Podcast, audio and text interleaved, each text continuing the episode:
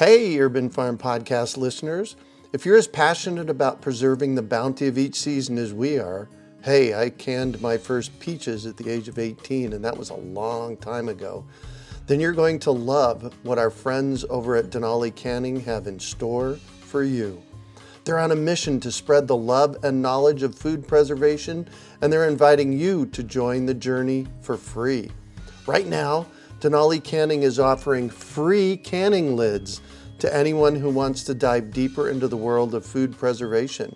Yes, you heard that right, absolutely free. It's the perfect opportunity for both seasoned canners and those curious about starting. Denali is about quality, reliability, and supporting the canning community, ensuring that you get the best results every time you preserve. So why not give it a try? Visit denalicanning.com forward slash free to claim your free lids and start your preserving adventures today. That's denalicanning.com forward slash free.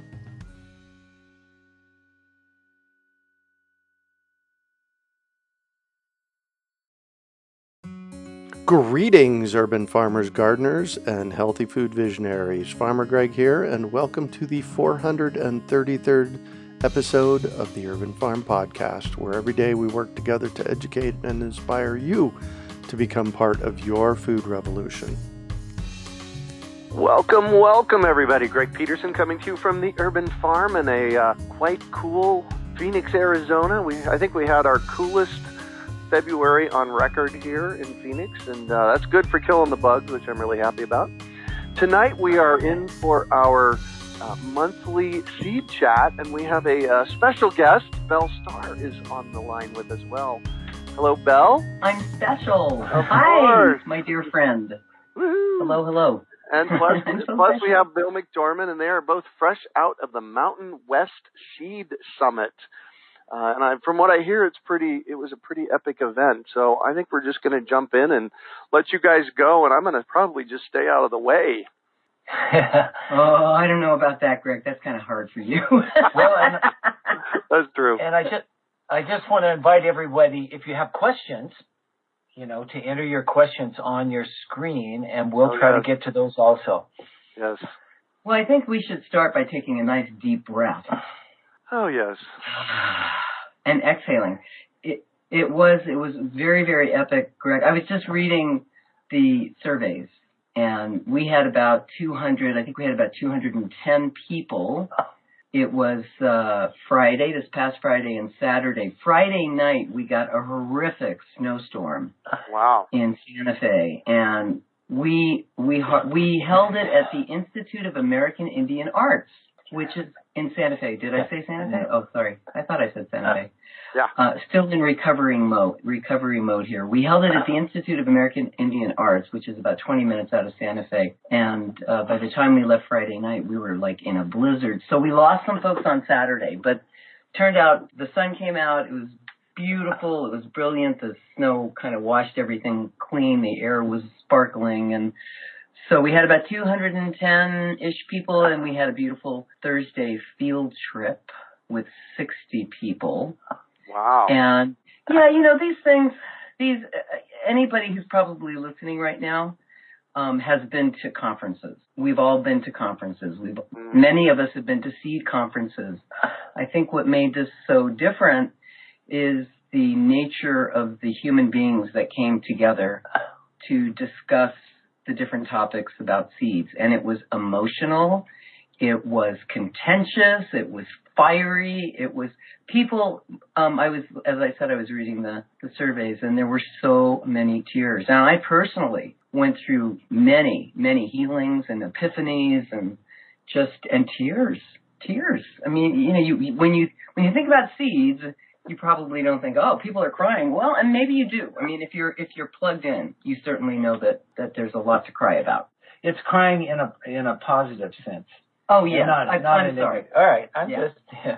crying well crying in a positive sense and in, in a, a sense of release release and relief and some sadness too by some of the things that are definitely happening around the globe that seem to be out of control out of our control but um, also with the people in attendance, there are many who are working on the quote issues on many different levels, including on policy.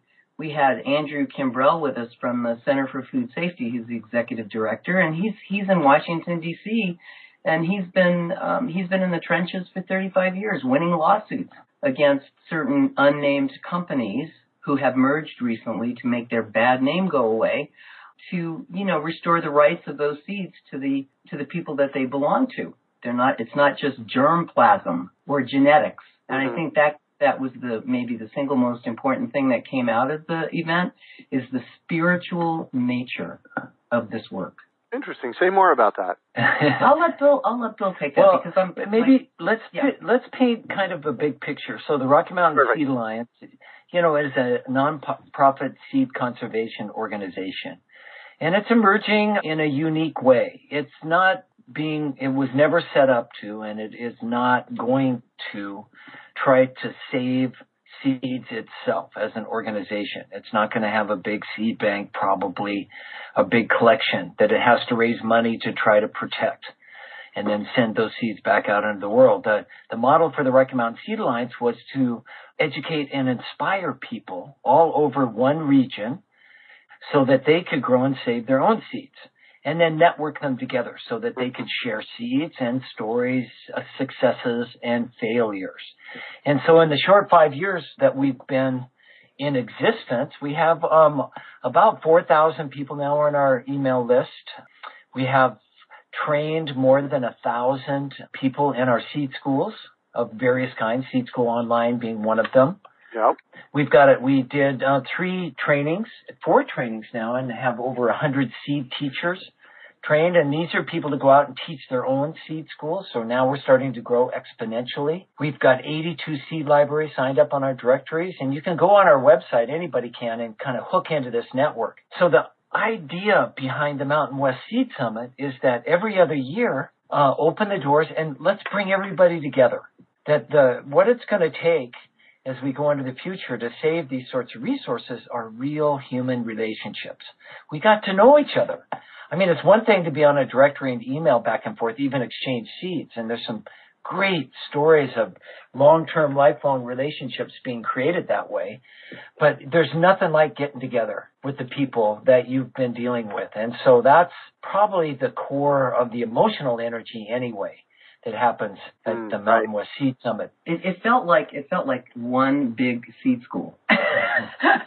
Well, and it was a if we had asked people like how many how many people have been to seed school, I, I swear half the people have been to seed school or been wow. influenced by other people who have participated or who are in our circle, like our wonderful board member Don Tipping from Siskiyou Seeds, who has the Seed Academy, and Rowan White, who we have taught with, and who has Seed Seva uh, online course and on the ground um, from Sierra Seeds, and then another wonderful young human, uh, Casey O'Leary, who's one of our board members, and she has the Snake River Seed Co-op, and and she does a lot of uh, training. So the trainings are happening, and that was actually one of the topics that we covered.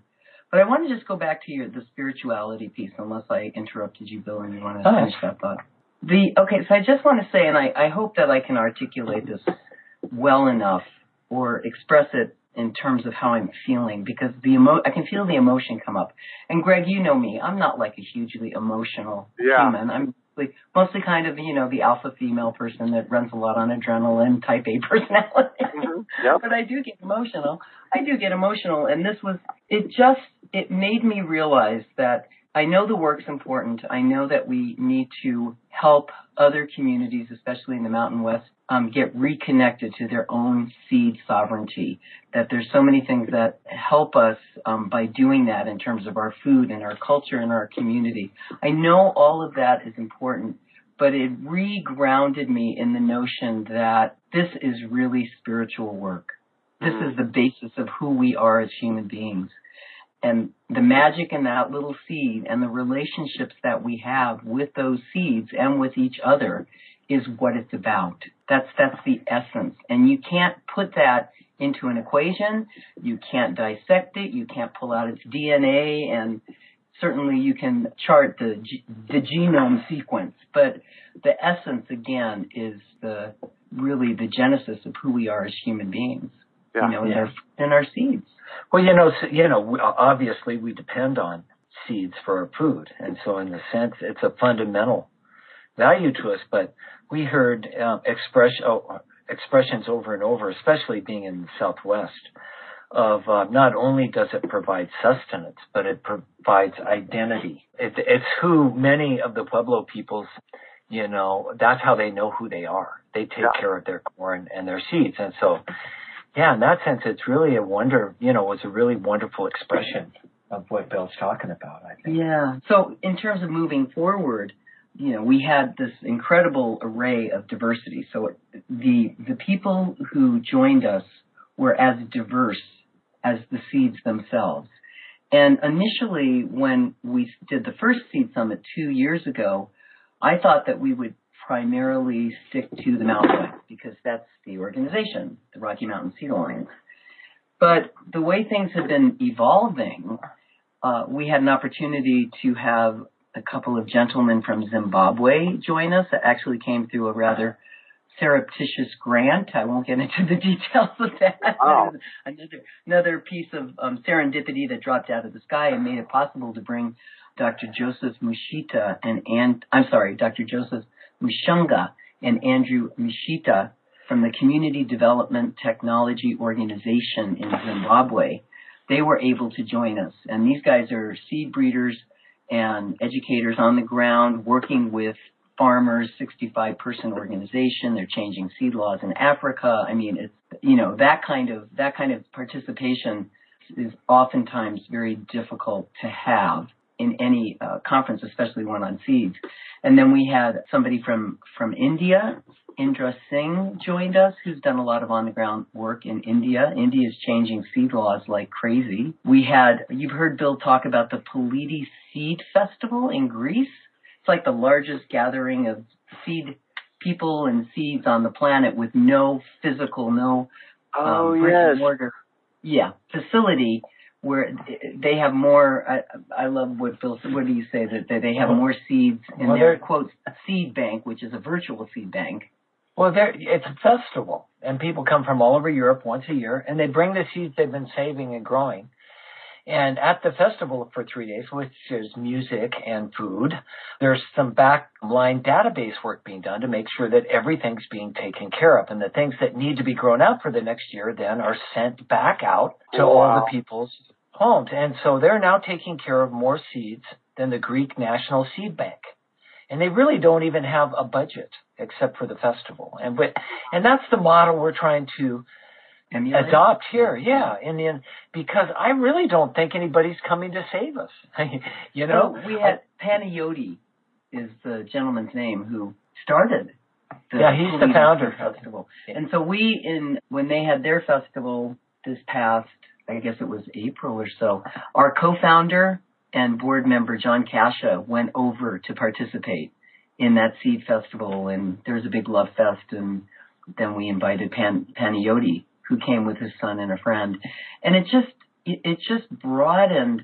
I think what we we've come to understand, and Bill and I experienced this when we went to the Philippines a couple of years ago to teach with our friend Sherry Manning at Global Seed Savers, the uh, organic farmers in, in the Philippines, that everybody is dealing with the same circumstance all over the world. What's that? well, their and it, their seeds are being threatened, Yes, yeah, Yeah. their seeds are being co-opted, their seeds are being threatened. patented. patented the you know intellectual property rights, which you know now feels like such a foreign term to me when speaking of seeds. There, you know, there's, it's happening all over. You, you know, 63% of the seeds are owned by you know a handful of companies, and now several of those companies, or at least one of those companies, has has merged. Bayer now owns Monsanto, so you know it's getting even more co-opted and more monopolized as as we go on. And so, what do we do as backyard gardeners and people who have CSAs, community supported agriculture projects and seed libraries and small farms and you know what do we do to protect our rights? And so coming together to discuss this was groundbreaking and unusual because we did have all these different aspects. You can't find like a seed gathering, I don't think that would have. And of course the the uh, indigenous community we had more indigenous people than we did uh, certainly the first time, and we tried to really create a circumstance where there was space at the table, you know, that that we that we could learn from each other, and uh, even that was uh, was eye opening and and heartfelt and challenging as a conference producer, very very challenging because it's different cultures. You know, yeah. we're we're talking we're talking about a bunch of white people here that are very linear and uh, the native community doesn't work that way. So we right. we learned a lot in that circumstance, in that uh, you know from that perspective. Yeah, it was good. Uh, I, you know, I think that for me, it was the diversity of people that came together, and because they came from some such far and wide, it just reinforced this idea that sort of the citizen science, grassroots use new, you know, networking software that's available to us allows, you know, organizations like ours now for the first time to really be effective and to start to emerge. And I, and I got the feeling over and over that the Rocky Mountain Seed Alliance is um, emerging as a model. You know, that we've taken oh, these tools. Nice. We've taken these tools and, you know, it's off the shelf software that runs our website that allows the directories to come up that anybody can tap into and, and then communicate with anyone else on the network without us even knowing what's going on.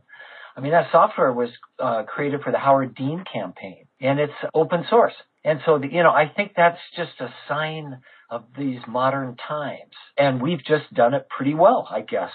Yeah. Uh, I, I think for me, this summit was an affirmation of that. You know, when so many people came from so far, so many important people that have been involved in the seed world. One of the surprises, and it, we just found out the day before the conference started, was Dr. Bill Tracy from the University of Wisconsin signed up and came to the conference. He's probably the foremost representative of public plant breeding in the Wow. United States that you know that almost all the land grant colleges and almost all the research being done in universities in this country and I and I say I think this funding is 70 to 1 biotech versus any other kind of plant breeding and that any other kind we call public plant breeding Wow.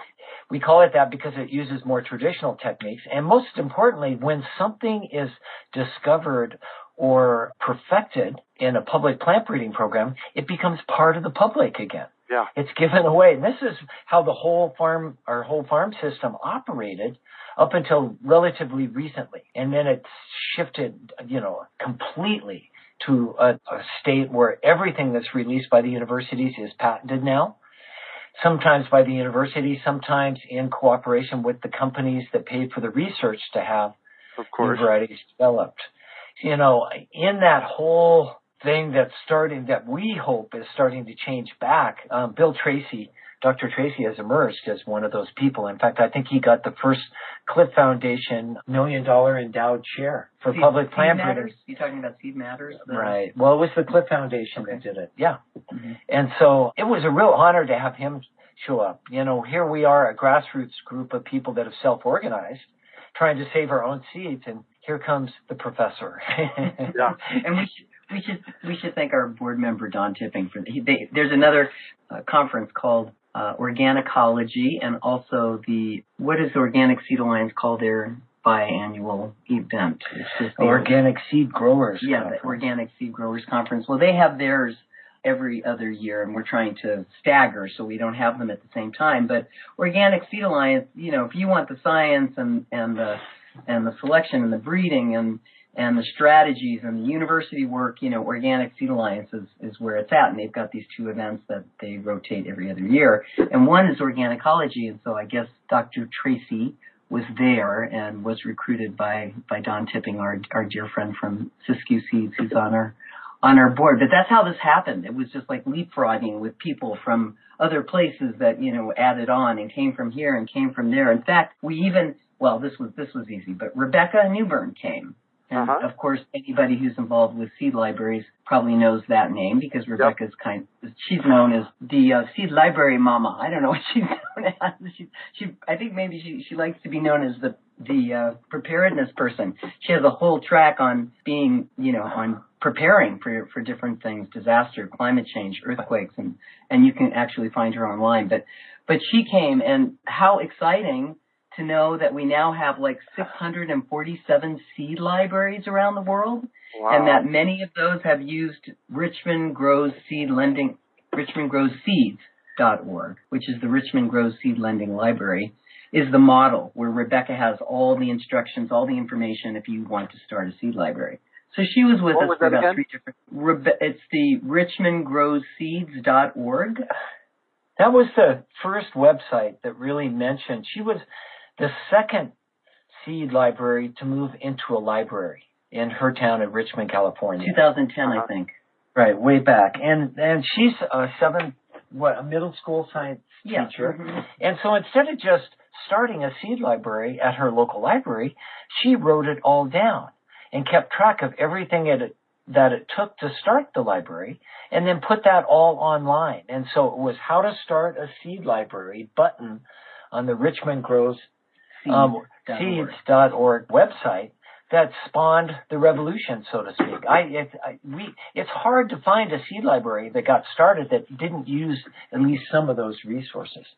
I got to introduce Rebecca in her workshop on how to start a seed library at the conference, and I was trying to think about what to say, and I said, "Oh, this is like having a workshop on how to start your own automobile company. And today we have a special guest, Henry Ford.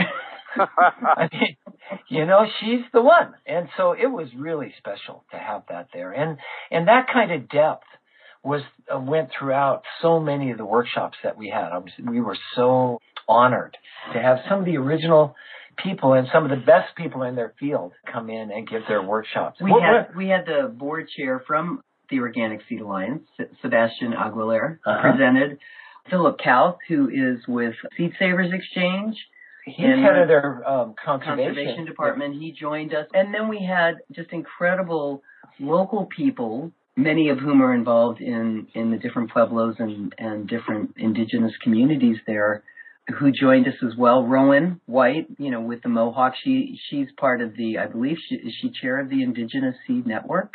She is the chairman of the board of Seed Savers She's Exchange. chairman of the board of Seed Savers, but that. she's also she's I think she's, She's- the co-founder of this Indigenous Seed Keepers Network. So we were, you know, we were kept on our toes constantly in terms of just the equanimity that we were attempting to to share together around seeds and seed origins and seed stories and seed as it relates to culture. Uh, we had a lot of folks who just shared stories and experiences. It was it was just profound. Well, Oh, and and and oh, I just saw Bill. I'm sorry. Go ahead. I got excited. Go ahead, Bill. You, I just well, I was just going to ask you, and maybe this is what you're excited about. What was your favorite workshop? Tell us which one you went to that had stories that kept you, you know. Well, you have to understand. I was co-producing the event. Well, I know, Do you understand that? I understand it totally. Okay. Uh, for those who don't know, Bill and I are co-founders along with John Kasha and co-directors of the Rocky Mountain Seed Alliance. So when I, when I Oh. am just sort of jesting, poking him a little bit because we we both ran around a lot. There was a lot of introduction, a lot of damage control, things like that. I okay, I enjoyed radical seed projects with RIMSA, with Rocky Mountain Seed Alliance seed teachers because I had fabulous people on the panel, including Diane Pratt and Rich Murphy and Lexi Thicken- Thickenshire from the Montessori, uh, the Denver Montessori School, who's got a whole farm program there, which includes seeds with the children. And I think a CSA. Rich Murphy is from Veterans to Farmers. You know, um, Fort? Collins, Colorado. Fort Collins. And he, what is his slogan? Oh gosh, instead of From protectors, from from protectors to producers. from protectors to and yes and diane pratt who is with the master gardeners santa fe master gardeners and they are now putting on seed schools annually. yeah without you know just by themselves we had bill zoom in during their first effort in november. But interestingly diane pratt is kind of the the uh, point person for that and the main teacher. She came to teacher training and she presented at Radical Seed Projects, and she talked she talked about from the ground up how to put together a program, which was absolutely perfect because we and we worked with them with the master gardeners there. We we just got a grant from Lush Cosmetics for something that we're calling expanding seed saving exponentially, which is to assist other teachers in the community to do exactly what Diane did, and she handed over the PowerPoint with all the steps. it's like, wow. thank you, Diane. well, so if hmm. you're listening and you want a seed school in your in your area, this is now beginning to offer a whole new set of options. We occasionally do our seed school teacher training. You can come and be trained as a teacher yourself so you can go home like Diane and start teaching your own seed schools. And we have a list now, I think on our seed teacher directory on our website, I think there's 52 seed teachers have signed up. And these are people that are willing to help you. Either come and help you teach or share their resources so that you can get up and running in your community and start teaching about this important subject.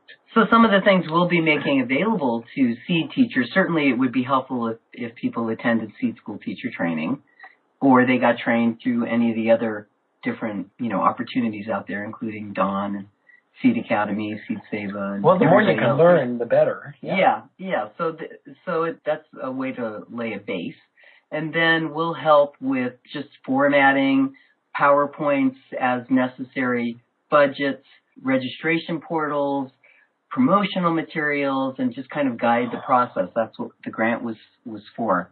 But I did want to mention that one other thing, which you didn't know, Bill. We had five minutes. So I shared another radical seed project called the Great American Seed Up. and wow. I showed one, one of our videos and didn't have a lot of time to go into it, but just quickly explain that it's this gathering that we do every year in Phoenix in September with 70 plus varieties and big popcorn buckets and people come in and scoop up seeds and we'll talk about I'm sure we'll talk about that in the months ahead. The Great American Seed. So so I think we should talk about the titles of some of the workshops because um, we had a number of them filmed. And it's possible it's in the works and being discussed now that we will have a YouTube channel available so that people, so if you're listening tonight, this isn't just a one off. We're discussing things that you may get um, in the near future. Uh, access to. And thank you to all this incredible technology. And the people that provided it for us. We yeah. had, uh, this is the first time that we've actually been in a position where we had a photographer, Sharon Hopper, Sharon Hopper, Hooper, Sharon, and Ty, Tatiana, and Javier who did the videoing. So we've got it all. So yeah, so we're going to work on, we'll work on that and, uh, and see where that takes us to make it available. You want to talk about some of the workshops and, and well, I was just going to say my favorite workshop was one called Young Seed Stewards Rising, and it was interesting to me because they were all young Native Americans, and they had dedicated themselves to either nonprofit projects that they were growing seeds for, or even seed companies, small, you know, new seed operations. And the panel, you know, uh, Emily Erasmus, who's one of our emerging bright lights, I would say, in the, the national seed movement as she starts to dedicate herself more and more to that kind of work. She's spent the last year or so at the Tesuque Pueblo doing germination tests and helping to get the seed bank there with, in order. With the Migdio and with the Migdio Bayan. Mm-hmm. And so, but Tiana Baca was there. She's from Albuquerque, teaches in uh, a school in Albuquerque and, and manages a farm and garden program, an educational program. Uh, Chris Barney, incredible uh, Dine or Navajo young man who has his own little seed company. How did it, Danye Gonzalez was there. She was incredible also in that a story of just really finding out who she was in the world in her 20s through seeds and now dedicating her life to making sure that they're available and part of her life. And so it just gave me great hope. That, and and that, Raina. Yeah, and Raina. I don't know anything about Raina. Well, she was. They were all spectacular, and again, it just gave me great hope that young people. You know, it's so easy to get lost in this uh, technological world, but these people have all transcended that, found their identity in seeds, and are marching forward. And they're actually, boy, they're going to be way better than we are by the time they get to be our age. I mean, it's just, it's humbling. It's just humbling to see that kind of energy. So that was really one of my favorite ones. Do you have another one, Belle? Did you make it to the? Well, I really I enjoyed. I actually Charles Eisenstein is he just he's got a, a new book out on climate change, and Climate, a New Story. And so, you know, Greg, I mean, it's funny because we've been kind of messing around in the permaculture world for what, the last 20 plus years, right? Yeah, exactly. Permaculture being a way of looking at things in terms of integrating systems. It's a design system and it helps us, that nothing goes to waste and everything, it serves everything else. And so, you know, the, the native people in the, we're talking permaculture and the indigenous folks there are going, yeah, and your point, you know, I mean, indigenous, the indigenous ways, I mean, this is like, this is who we are as human beings. And so sometimes I think we can, we can be pretty arrogant. So anyway, Charles is, uh, he just wrote a book. It's called Climate, a New Story. And he is is one of our great thinkers out there along the lines of Paul Hawken. You wow. know Paul Hawken, the ecology oh, yeah. of commerce, and yeah, um, from the original Smith and Hawken. But but Charles basically has said has said some things that we have all heard a time and time again, and it was really the way in which systems affect other systems so intricately, and that you can't just you know eradicate the mosquito and think that you have saved humanity because there's no more malaria because of the way you know, that web, that deep, deep web. And so Charles kind of unpacked that for us again on Friday and brought up a lot of emotion. I think some people felt like, well, we've heard that before. Others felt I haven't heard it quite so beautifully posited and a lot of emotions were flying around and it just became apparent that it, he kind of set the tone for the whole weekend. And the conversations continued around this place of awareness and now what? You know don't don't tell us about 94% of the diversity is disappearing and the oceans are rising and give us you know what's next. And basically what he said is you can't approach this from a reductionist perspective. You can't just say if we just deal with the carbon, we'll be fine. I think that pissed some people off because we're all working really hard to try to do what we can. And basically he's saying, and, and I, I hope I'm not misquoting him or Charles, if you're, if you're listening tonight, please, please send in a little, a little correction or something. But basically that, that we really have a responsibility to, to, to live in relationship and to do what we can to honor that relationship and be cognizant of what we are doing on the planet. And it all helps, but to get into that kind of linear mechanistic thinking that if we do, if we just, you know, don't use straws, for example. I'm picking on Greg because he's he's changed straws throughout Phoenix, Arizona. Nobody oh uses my straws. God, for decades. Yeah. yeah. Right, but and we all do what we can, but he really stirred things up. But I, I loved, I did love his presentation. Andrew Kimbrell from the Center for Food Safety basically did the same thing, did the same presentation as, as Charles, but spun it a little bit differently. Well, yeah, around lawsuits. Yeah, around lawsuits and love. it's like with this attorney that's connected to the to New Cosmology and and and Father Thomas Berry and Wendell Berry, the great farmer and author and inspiring human. I mean, the the mix of of people that that came and presented were profound and did stir up a lot. See, Bill's got Bill, Bill's got the schedule up. Go well, ahead. And, just, well, I just wanted to say something about Charles Eisenstein. I, you know, what I got was that we need a new story. You know, sort of the the dominant white capitalistic culture on the North American continent, especially, needs to change its story about how it fits in to the rest of the planet. And mm-hmm. he's just making a serious attempt at trying to write a new story. And I, you know, he doesn't claim that it is the story, but we just need a new way of understanding how we're we're approaching things. And and the example he gave was about the environment was that if you think that we're gonna, you know, all we have to do now is get CO2 out of the atmosphere, you know, because of global climate change, then then you've missed all the other relationships and things that are going on that caused that to happen in the first place that are doing their own destruction and causing so much um, diversity to be lost. And so it was just a reminder for me that everything's related and that we are an essential part of that relationship and how we think about each other in the world it may be the most important part of that at least right now and so that was really really good so Charles did. Charles has a series of podcasts, and Greg, you do too, and we would highly recommend that you interview him. He interviewed Brock Dolman recently from the Occidental Arts and Ecology Center, oh, who's nice. one of the, yeah, one of the cool people out there doing permaculture work for decades, and I think he's the co-founder of the Occidental Arts and Ecology Center. So I highly recommend that that you listen to that podcast because it's it's basically what we're trying to express. Um, Which podcast? It's, it's, a, it's just uh, Charles Eisenstein with Brock Dolman. It's a couple of weeks old. What's the name of the you podcast? guys can just look up Charles Eisenstein. I don't know. Yeah, it's uh, E I S E N S T E I N, Charles Eisenstein. And you guys should interview each other. Yeah. oh, that'd be fun. That'd yeah. Be fun. So you know, the we did a lot of other things too. We had a lot of hands-on stuff. We certainly mixed in our heritage grain programs and had people demonstrating various aspects of grain cleaning and milling. Our dear friends up in Flagstaff, Jackie and Steve Alston, brought their all their toys and uh, and did some threshing. And although again we had a horrible storm, not horrible, we had a wonderful storm on Friday night, so it made a little cha- made it challenging to do outside things. But we've got folks in um, northern New Mexico now who are doing participating in the Rocky Mountain Seed Alliance grain trials at Los Luceros historic property.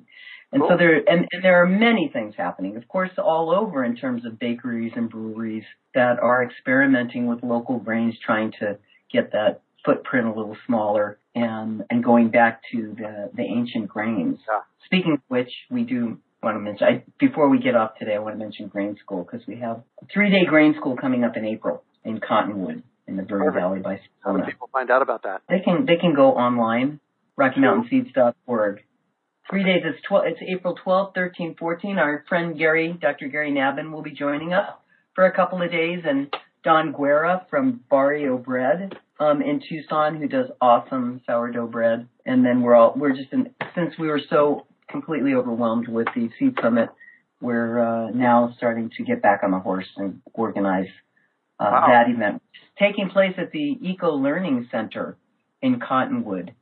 Sounds uh, like sounds like people need to come just for the food.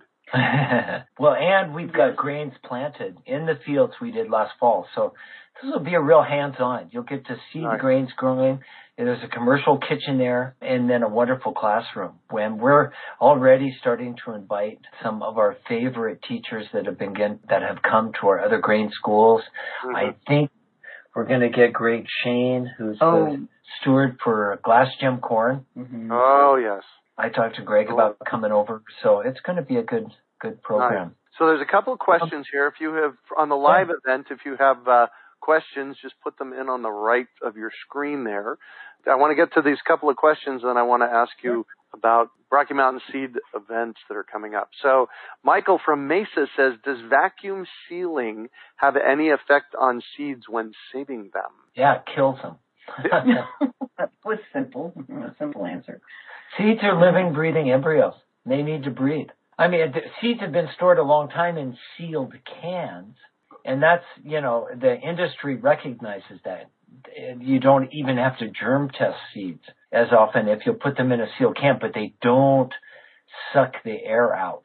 The air is necessary. What little air is in there is absolutely necessary. Yeah. You know, what you, what you don't want in there is moisture in the air. And I think that's behind some of the vacuum packing for food, as you get the moisture out as well as the air. And so that's why that's so popular. But seeds need the air. Just don't seal up your jar or your can or your bag on a rainy day in Phoenix. Wait for one of those right. beautiful days when it's only six or eight percent humidity, and you'll have no trouble whatsoever. Yeah, seal them, put them in jars, stick them in the freezers. Why don't you say a little bit about that too, Bill? Storing in the freezers. Freezer's a great place, but again, you want to seal it on a dry day. Mm-hmm. Just put the lid on or whatever. And once you put it in the freezer, you know, make sure it's in glass or in some sort of container that's uh, impermeable to moisture. And we know that even you know, freezer bags, Ziploc freezer bags allow moisture. I mean, after a few years, you can, if something gets lost in your freezer, you go in and you can just see all the frost inside. Yep. And so you don't want that to happen. So glass jars, um, they do make plastic. Um, we're getting, I think, um, Greg, you're getting some paper foil poly packets. We're looking for some still. Yeah, we're looking for some uh, still. And so those are the kinds of things you would use. And then once they're in the freezer and you're taking them out, make sure that they warm up to room temperatures. Huge. before you open them. Because otherwise, the air that's in your room will go inside the jar, say, And because it's super cold, it will condense any moisture that's in there on the inside of the jar. And therefore, all of a sudden, then the inside of your jar is wet. And that's not good for your seeds. So right. that's just one of the things you have to understand. It slows down the process a bit when you get them out, but it's still well worth it. Perfect. And Robin says, what is Charles' full name and the name of his book again, please? Was that the Charles that you, uh, Eisenstein that you mentioned a moment ago? Yes. It's is his new book. He yes. also has one on oh, sacred economics. And he also has one which I love is a more beautiful world our heart know, knows is possible. Cool. So, that's, I wanted to mention. I just wanted to read. If I oh, go ahead.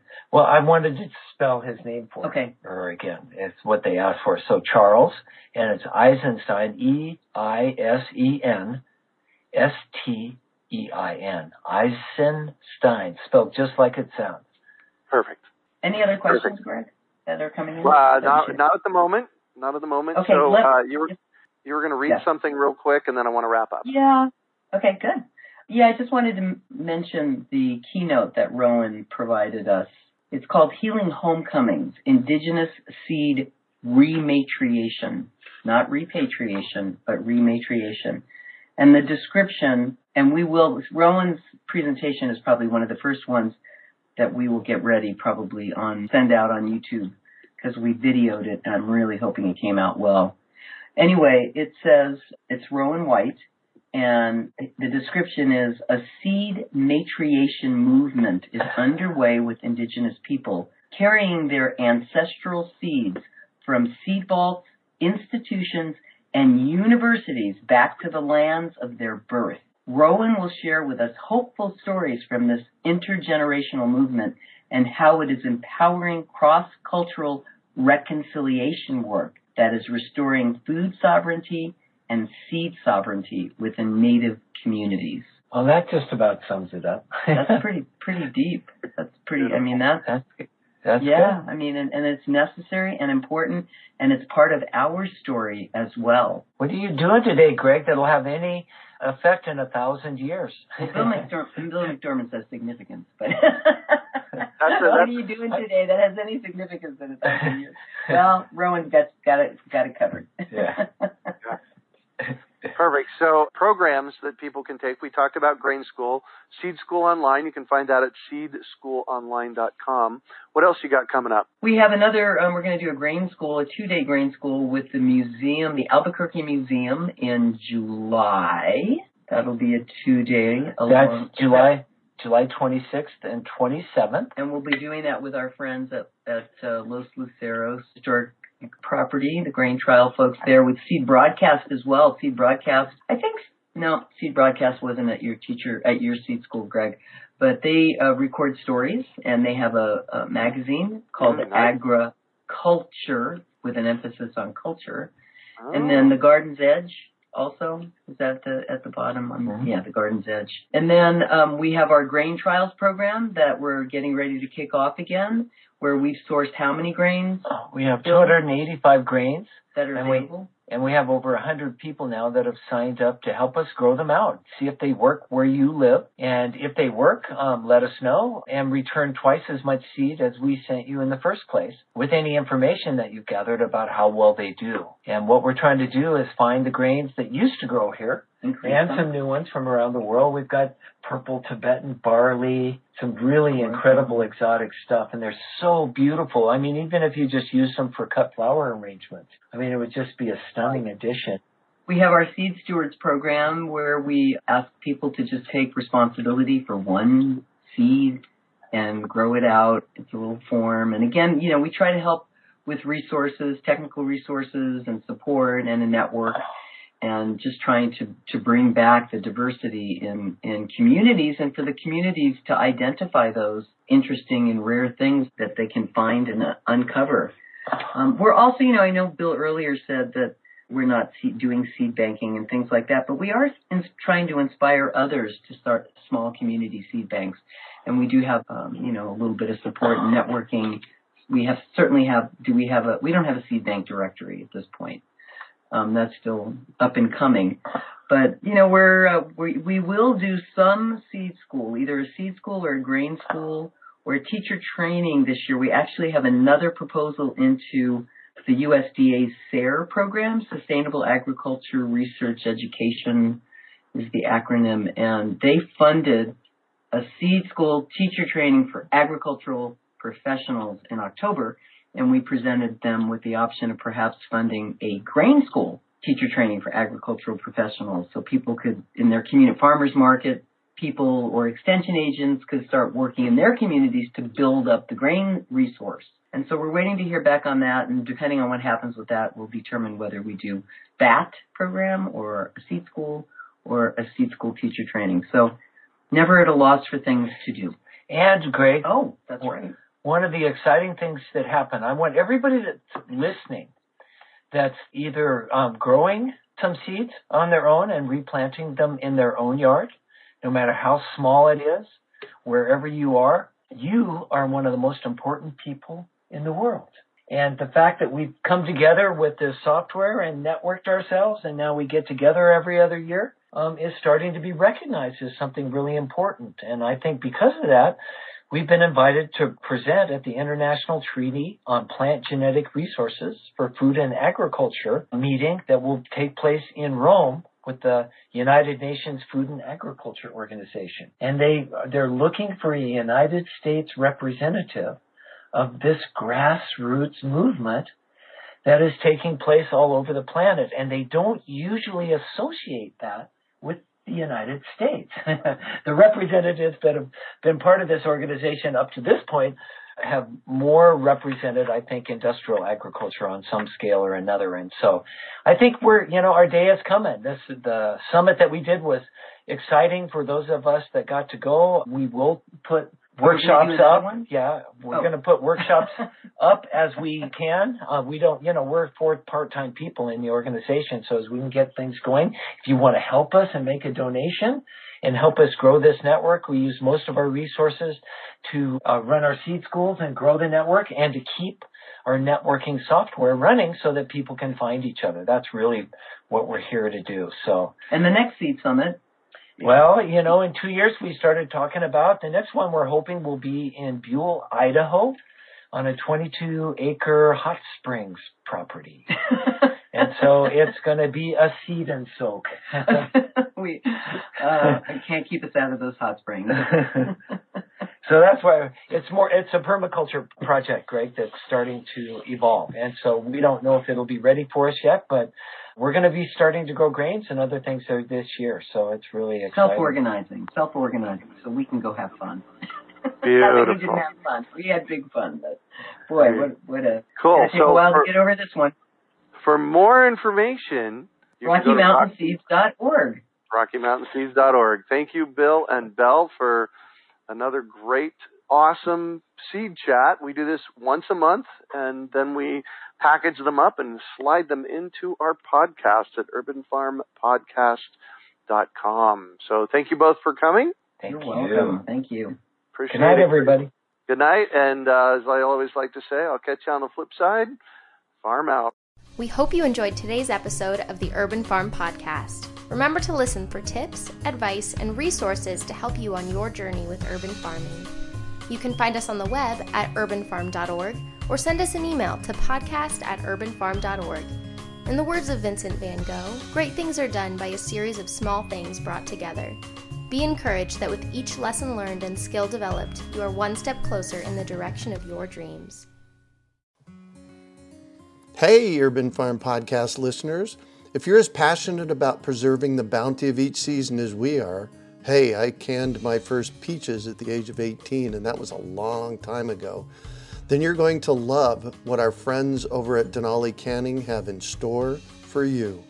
They're on a mission to spread the love and knowledge of food preservation, and they're inviting you to join the journey for free. Right now, Denali Canning is offering free canning lids to anyone who wants to dive deeper into the world of food preservation. Yes, you heard that right, absolutely free. It's the perfect opportunity for both seasoned decanters and those curious about starting. Denali is about quality, reliability, and supporting the canning community, ensuring that you get the best results every time you preserve. So why not give it a try?